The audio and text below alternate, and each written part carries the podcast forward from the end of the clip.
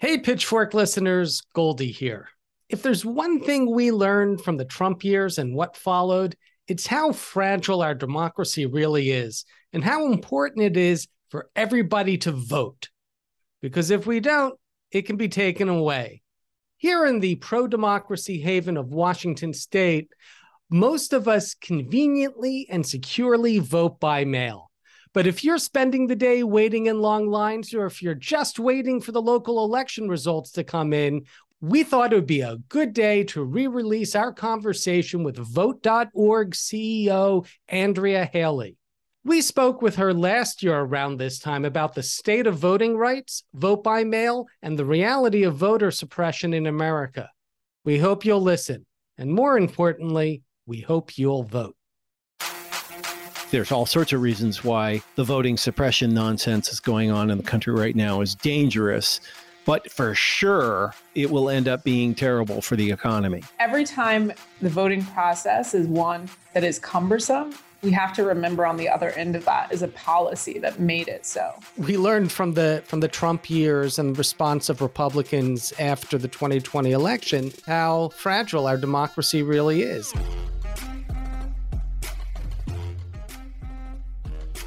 From the home offices of Civic Ventures in downtown Seattle, this is Pitchfork Economics with Nick Hanauer, the best place to get the truth about who gets what and why.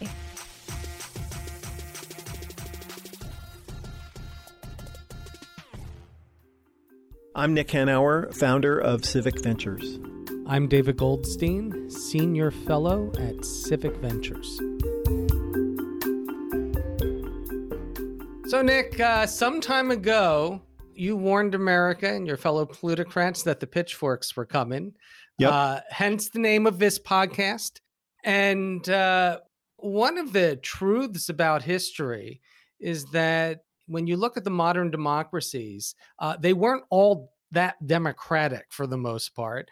And the Democratic franchise only expanded uh, as a way to avoid pitchforks. Yeah. Um, if you really look at the history of a lot of these voting reform acts over the years, uh, in Europe in particular and in, and elsewhere, it was, uh, we better give more people the right to vote or else they're going to come at us. That's right. These rights were never given easily or willingly. They were no, um, you know, pulling teeth. They were hard won. Right. And even when you look at giving women the franchise, uh, both in the United States and and Yeah. in the United Kingdom, it it happened at a time uh, around World War One where uh, women were needed in the workplace more than ever. And so it's like, oh man, they they might not they might not work if we don't give them the right to vote I know. and uh, that that's uh, how we ended up getting it in the end. It wasn't right. out of anybody's good graces that white men easily give up control. That's right. We're we're going to talk about voting rights uh, today, Goldie, on an economics podcast for a very particular reason, uh, which is that there's an enormous amount of data to suggest, I think, prove that prosperity in economies is largely a product of economic inclusion and economic inclusion, in turn, is always a consequence of political inclusion. That Right. one actually does precede the other, that you can't have economic arrangements that are good for most people if you don't have a political system which is responsive to the needs of most people. And for listeners who are interested in this subject, there is no better book on this subject than Why Nations Fail by Daron Acemoglu and James Robinson. And, you know, in that book, they do this marvelous survey of history uh, to show that there's this almost perfect correlation between political inclusion and economic inclusion and economic vitality. Uh, that you basically can't have one without the other. And so that's why, I mean, there's all sorts of reasons why the voting suppression nonsense is going on in the country right now is dangerous, but for sure it will it will end up being terrible for the economy. Uh, right. So when uh, you know we've seen uh, after the 2020 election around the country, they're doing their best to uh, roll back uh, access to polls, to make it harder to register to vote, to make it harder to vote, to make it easier for local authorities to suppress the vote. We would argue that that's not just bad for democracy in the long run, that's really, really bad for the economy. Yeah. To be clear, it may not be b- bad for the pocketbooks of the people at the very top of the pyramid who are just who are attempting to cling on to what they have. Yeah. But yeah. if you want a growing economy, you need most citizens to participate. And the participation takes all sorts of forms, including being fairly paid and being well educated and so on and so forth. And those are the things that democracies are, that high functioning democracies are very good at delivering. And authoritarian countries are terrible at delivering because ultimately authoritarian uh, governance creates uh, massive amounts of concentration at the top. Obviously, we already have that in the United States, but the only way we're g- ever going to get out from under the kind of inequality that we have today is to have a set of economic policies that reflect the interests of the broad public, not just a few rich guys at the top. And so this is why voting rights are so critical to economic success and vitality and why eh, you know everybody should be concerned about these issues. And so, to get an update on the state of voting rights, voter registration, and alas, voter suppression in America, today we're talking to Andrea Hailey, the CEO of Vote.org. I'm Andrea Hailey, CEO of Vote.org. And at Vote.org, we work to streamline the voting process uh, to make voting accessible for all eligible citizens. Last year, we registered over 4 million voters, and we are working to register millions more. That's awesome. Great. Thanks for joining us. So, voter registration obviously is one of the most talked about aspects of the 2020 election, both nationally and in particular places like Georgia but it fell off the radar as it does after elections. So give us an update. What's the what are the trends and themes today?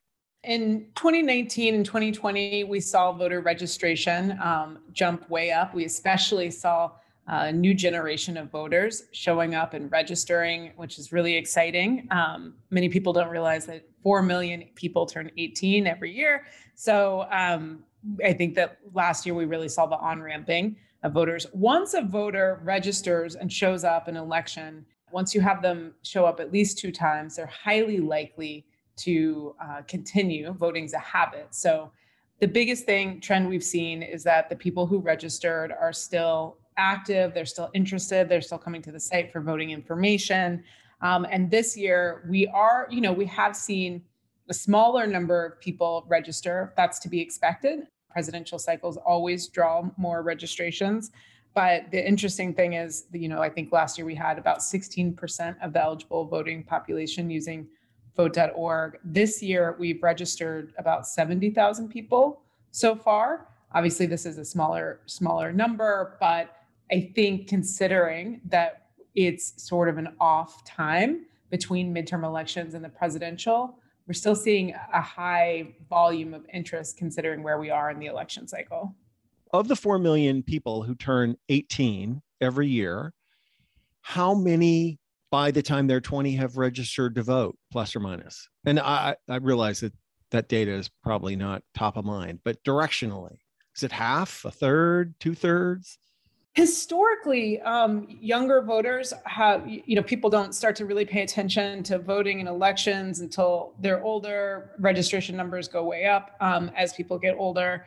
Okay. What we saw this last election cycle though in 2020 was about an 11% jump in young voter participation. That's huge in voting world.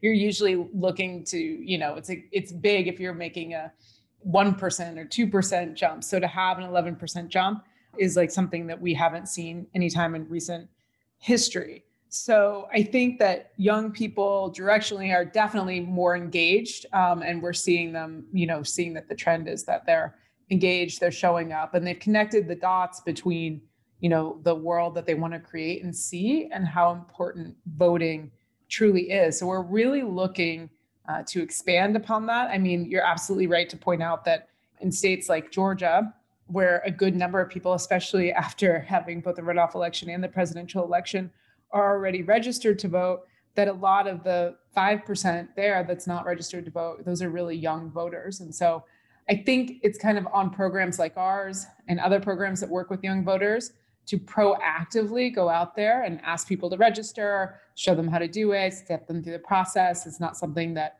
schools are really doing or other places are doing. And so I think um, I think the interest is there. We just have to proactively reach out. Yeah. So how much of this is a process thing?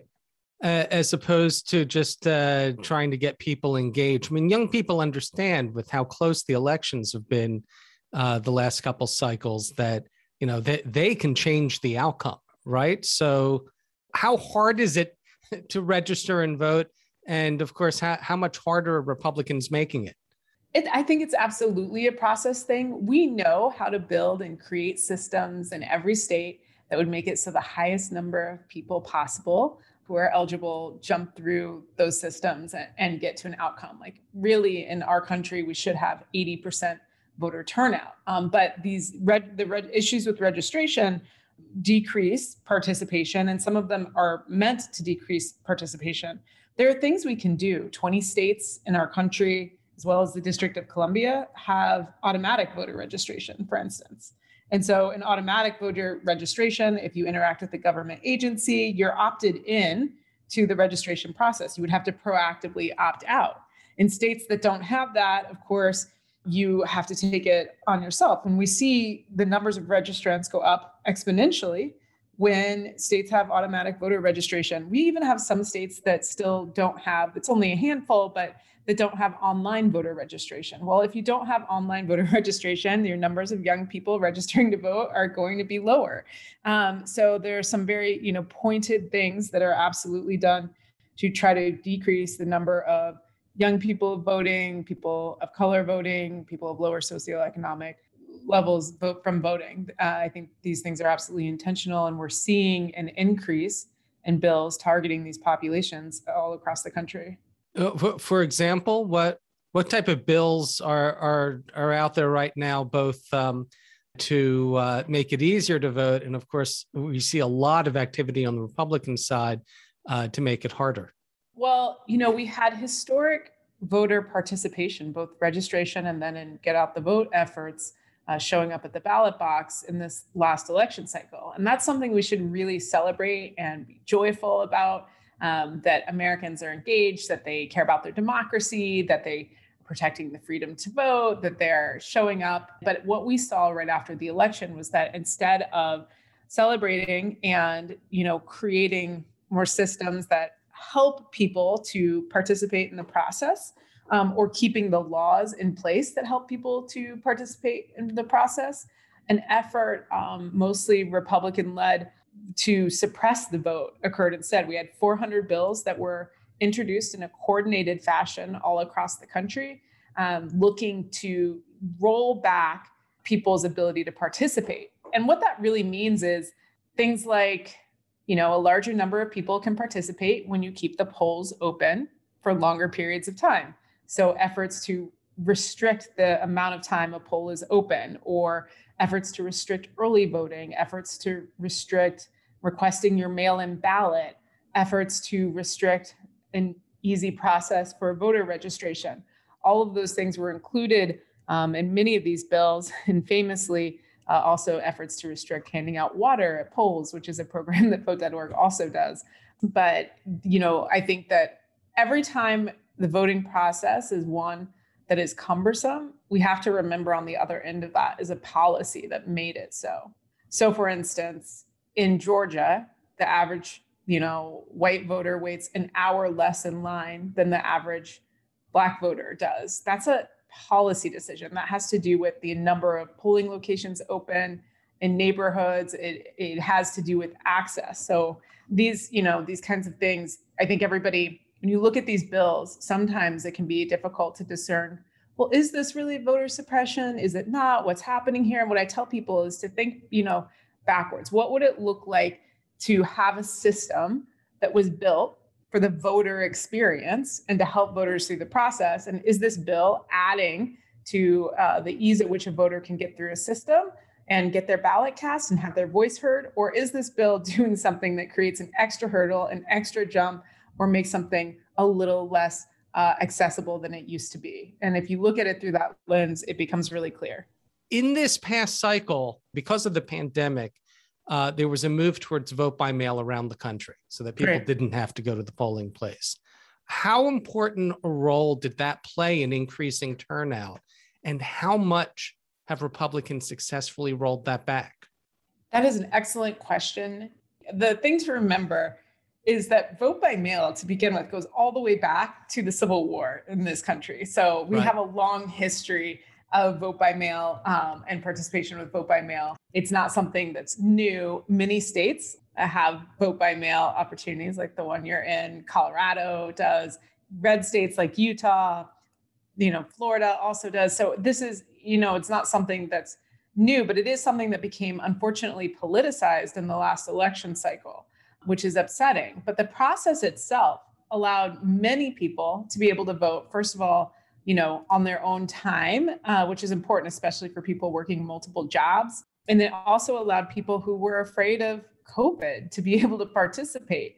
Um, and so I do think that uh, allowing vote by mail in many states made it made access to the ballot box increasingly accessible for many people, especially in states like California, where they went ahead and mailed everybody um, their you know their ballot. So I think there are things that we could do that are highly cost effective and efficient in allowing access, and vote by mail is definitely one of them. It is one of the main targets for rollbacks. Um, but it's interesting because this is not a should not be a red versus blue issue. It's absolutely a red, white, and blue issue because as these rollbacks and these bills are being introduced, you're really talking about yes, it will disproportionately affect targeted populations, but it's also going to affect everybody in Florida. Mm-hmm. It's the older generation that tends to vote by mail. Um, you know, so I it'll be interesting to see how much backlash there is to some of these bills. I don't think it's a I don't think that this is uh, support. You know, rollbacks to vote by mail is not really supported by Republicans, Democrats, or independents. This is purely being done at the legislative level uh, with very very low constituent support. You know, it's interesting. The history in Washington state is that vote by mail was initially uh, in, supported by Republicans because they understood it to make it easier for older and rural and ex urban voters uh, to vote, which was uh, their their base. So early on, it was politicized somewhat, um, and they only started to oppose it once Democrats started using it yeah. in large numbers. Right, it's true. Yeah, do you agree with our view that universal vote by mail is what where we should be headed? I mean, in Washington state, we're just convinced that this is just the way we should vote. It's just so much better and so much easier and so much more effective.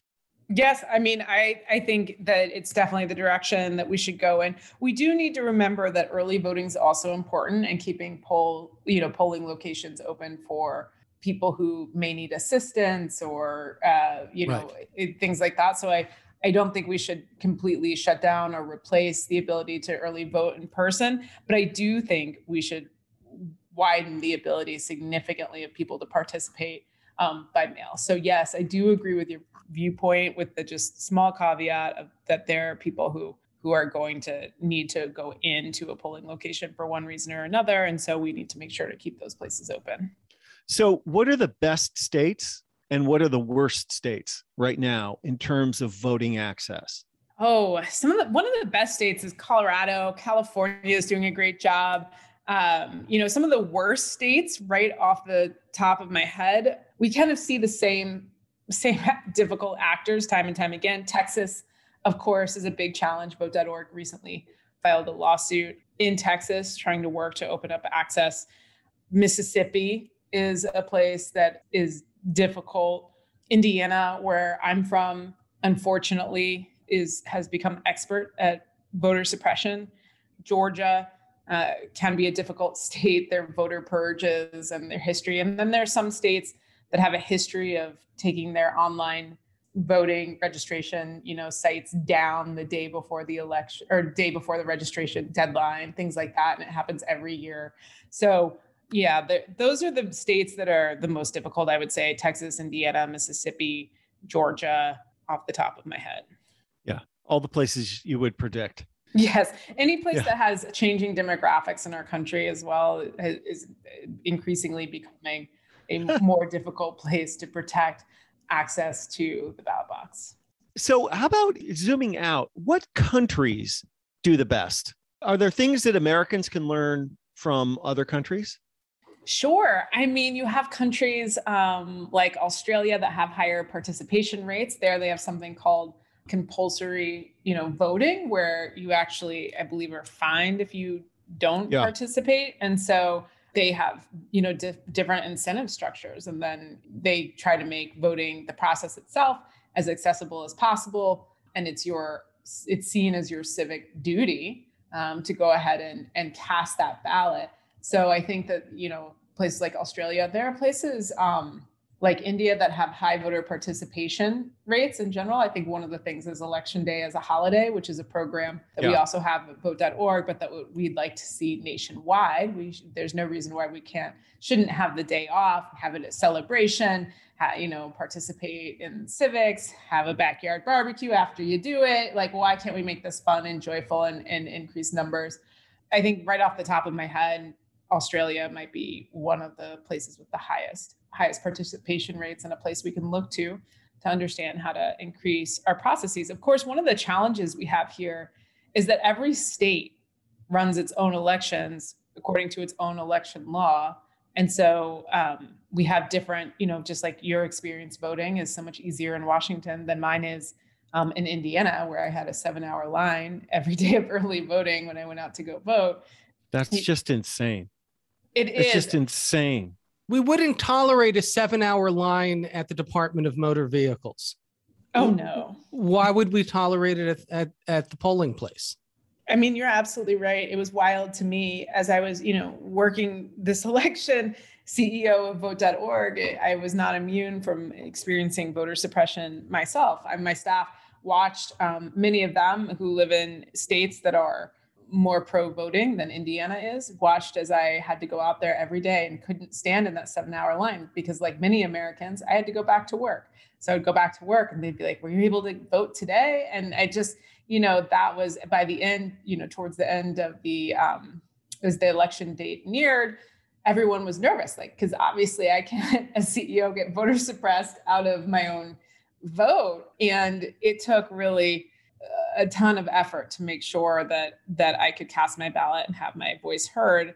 And it also affected my family members here in Indiana. And so to have that experience live in real time while you know going on tv and giving interviews about the you know the state of our nation all of these things i think that people don't necessarily realize the experience of people like me in places like indiana um, and how difficult it could be and how it, a simple choice i mean they opened up five polling places for you know over a million people.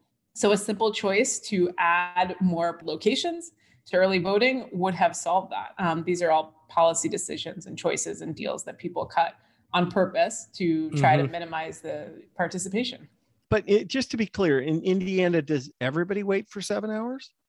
That's an excellent question. No, um, no, that's not true. There's a suburb just a little bit you know, north of me. And, and again, it's also different management. It's a suburb of, uh, it's called Carmel, Indiana. And they did not have my friends living in Carmel were in and out in 10 minutes. Carmel was established back in the 60s after Brown versus Board of Education as a suburb that um, had a lot of flight to it. It tends to be not as diverse as the rest of Indianapolis. Uh huh. Again, you're not using the word white in there. You keep. Uh... it had a lot of white flight to it, and yes. they tend to have a better voting experience in Carmel, which is wild. I mean, it's there are all sorts of things that occurred, um, you know, this last election cycle, but there's a lot we could do to improve the situation. I think what I did see that was so exciting, but I don't want to celebrate it or make it the norm, is people last election cycle stayed in those lines anyway. Yeah. I saw chairs and people with canes and food and backpacks on, just ready and prepared for shenanigans and ready and prepared um, to have to wait to cast their ballot, but they waited anyway. It was kind of an attitude of like, whatever you throw at us, we're going to still be here and still have our voice heard. And I hope that that energy lasts into the future and that momentum maintains into the future and people, you know, continue to fight for access. But it really, it would be so easy to to not create this situation at all. That's why I don't want to, you know, I don't spend a lot of time talking about all those amazing people who waited in line and made sure to cast their ballot because those lines shouldn't even be there. You know, the Georgia and Florida passed laws against giving food and water at the polling locations. And my argument back was, hey, look, vote.org wouldn't have to send food trucks out and give food and water if people weren't waiting in six and seven hour lines. If you don't have those lines, the whole point is moot. So let's just make a policy decision that no voter in America should have to wait more than a half hour to cast their ballot and call it a day. Yeah, have have have they banned uh, chairs and canes in line yet too? Not, not yet, but I feel like that's coming next. I mean, it's ridiculous. Wow. Yeah. And being being facetious there, but you know. Yeah, but but the but the amount of en- engagement, the fact that that people did wait in line, that's very encouraging.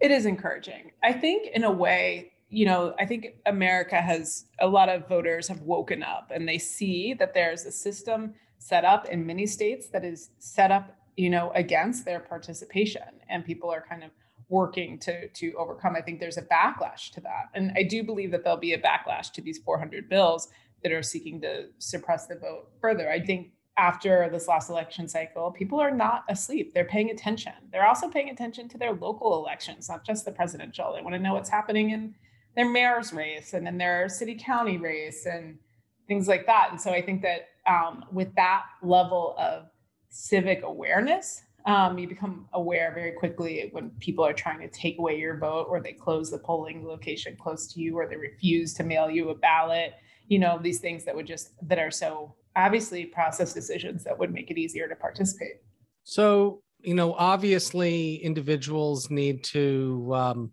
let their lawmakers know that they they want to make voting more accessible. I'm curious though about the the, the business community. You know, obviously they spend a lot of money on politics. Uh, Citizens United allows them to do Mhm. that. Some of them, we know, like Koch Industries, is intent on uh, making it harder to vote for uh, obvious reasons. What role is there for businesses uh, and other organizations to get involved? there's a huge role for businesses to play in this moment. At Vote.org, we have over a thousand corporate partners that joined with us this last election cycle to become pro-voting companies. That meant everything from you know having us come talk to employees to disseminating voting information, schools, businesses, um, and Vote.org are some of the few places that people still trust to get their voting information and trust that they, you know, are getting accurate information. Um, so we really encourage businesses this year um, to talk about how do you request your mail-in ballot? What's the red, you know, circulate when the registration deadline is. We had companies like USA Today that partnered with us to add voter registration to the end of their articles, and they registered over 100,000 voters.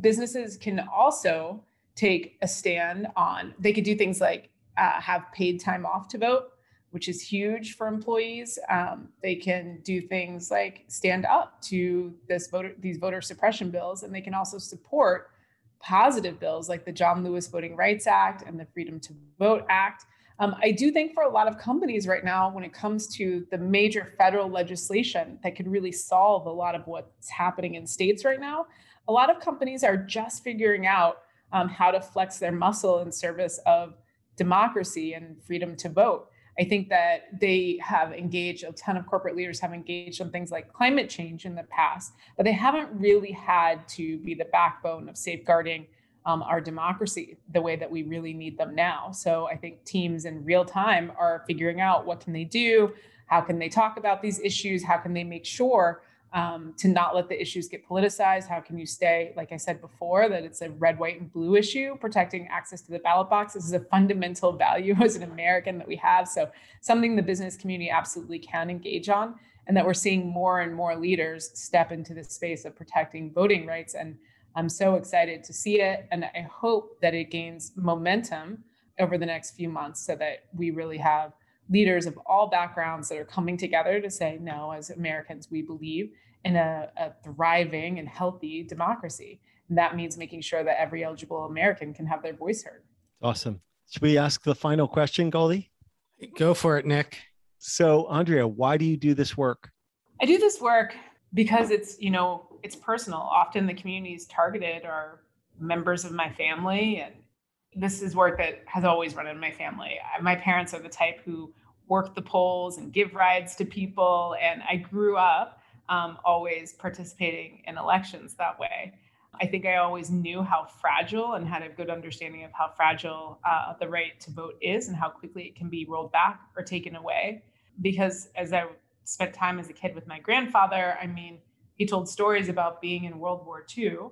He's a black man from Anderson, South Carolina, who came back to a country that didn't want him to vote and didn't want him to participate and where they had a lot of local rules and and different things that they would try to make people jump through so that they wouldn't participate so knowing that that happened in my family and knowing that it was you know so close i really felt that it was kind of on each generation to use the tools that they have access to to make sure that we protect the right to vote i think for a good number of people this current environment feels new, but this this isn't new. It's actually quite old and something that's been around for a long time. So I'm called to do the work because I want to be able to participate in democracy and I want my friends and family to be able to too. So I take it personally. That's great. Well, thank you so much for being with us today. Well, thank you for having me.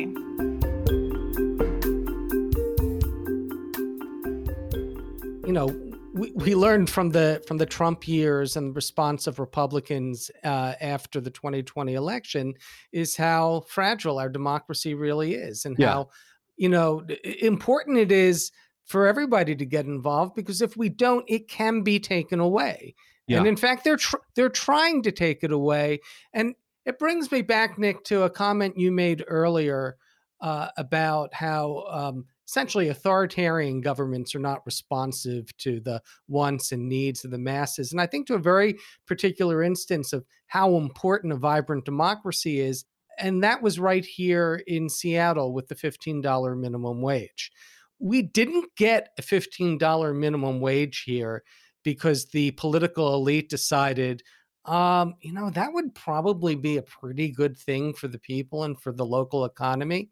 And we got it because essentially the people said we want a $15 minimum wage. Yeah. And then the mayor and the council members went to work right. and they hammered out an agreement. And because we passed that in Little SeaTac, we passed it in Seattle. And because we passed it in Seattle, they passed it in San Francisco. And because they passed it in San Francisco, it was passed in cities and states around the country, either $15 or substantially higher min- minimum wages. And now we have tens of millions of Americans who are benefiting with higher wages, all because people demanded it here where we have a vibrant democracy. Had Correct. we been Mississippi or, or Texas Indiana. or Indiana, as we've learned, right. well, you know, it wouldn't have happened. It it wouldn't have happened because we never the the politicians have no need to be responsive to voters That's when right. they can keep people from voting. No, you're absolutely right. Yeah, well, Andrea was fantastic, and uh, yikers, let's hope she's successful, right? Yeah, and if and and of course, uh, to thank Andrea for coming on to the show, uh, we ask you to go and make sure that your voter registration is active.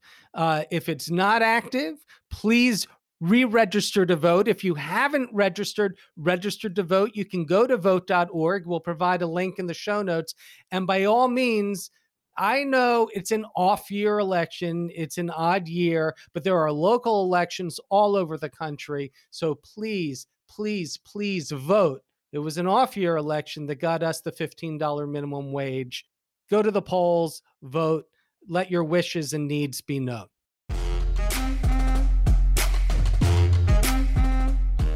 Pitchfork Economics is produced by Civic Ventures. If you like the show, make sure to subscribe, rate, and review us wherever you get your podcasts. Find us on Twitter and Facebook at Civic Action and Nick Hanauer. Follow our writing on Medium at Civic Skunkworks and peek behind the podcast scenes on Instagram at Pitchfork Economics. As always, from our team at Civic Ventures, thanks for listening. See you next week.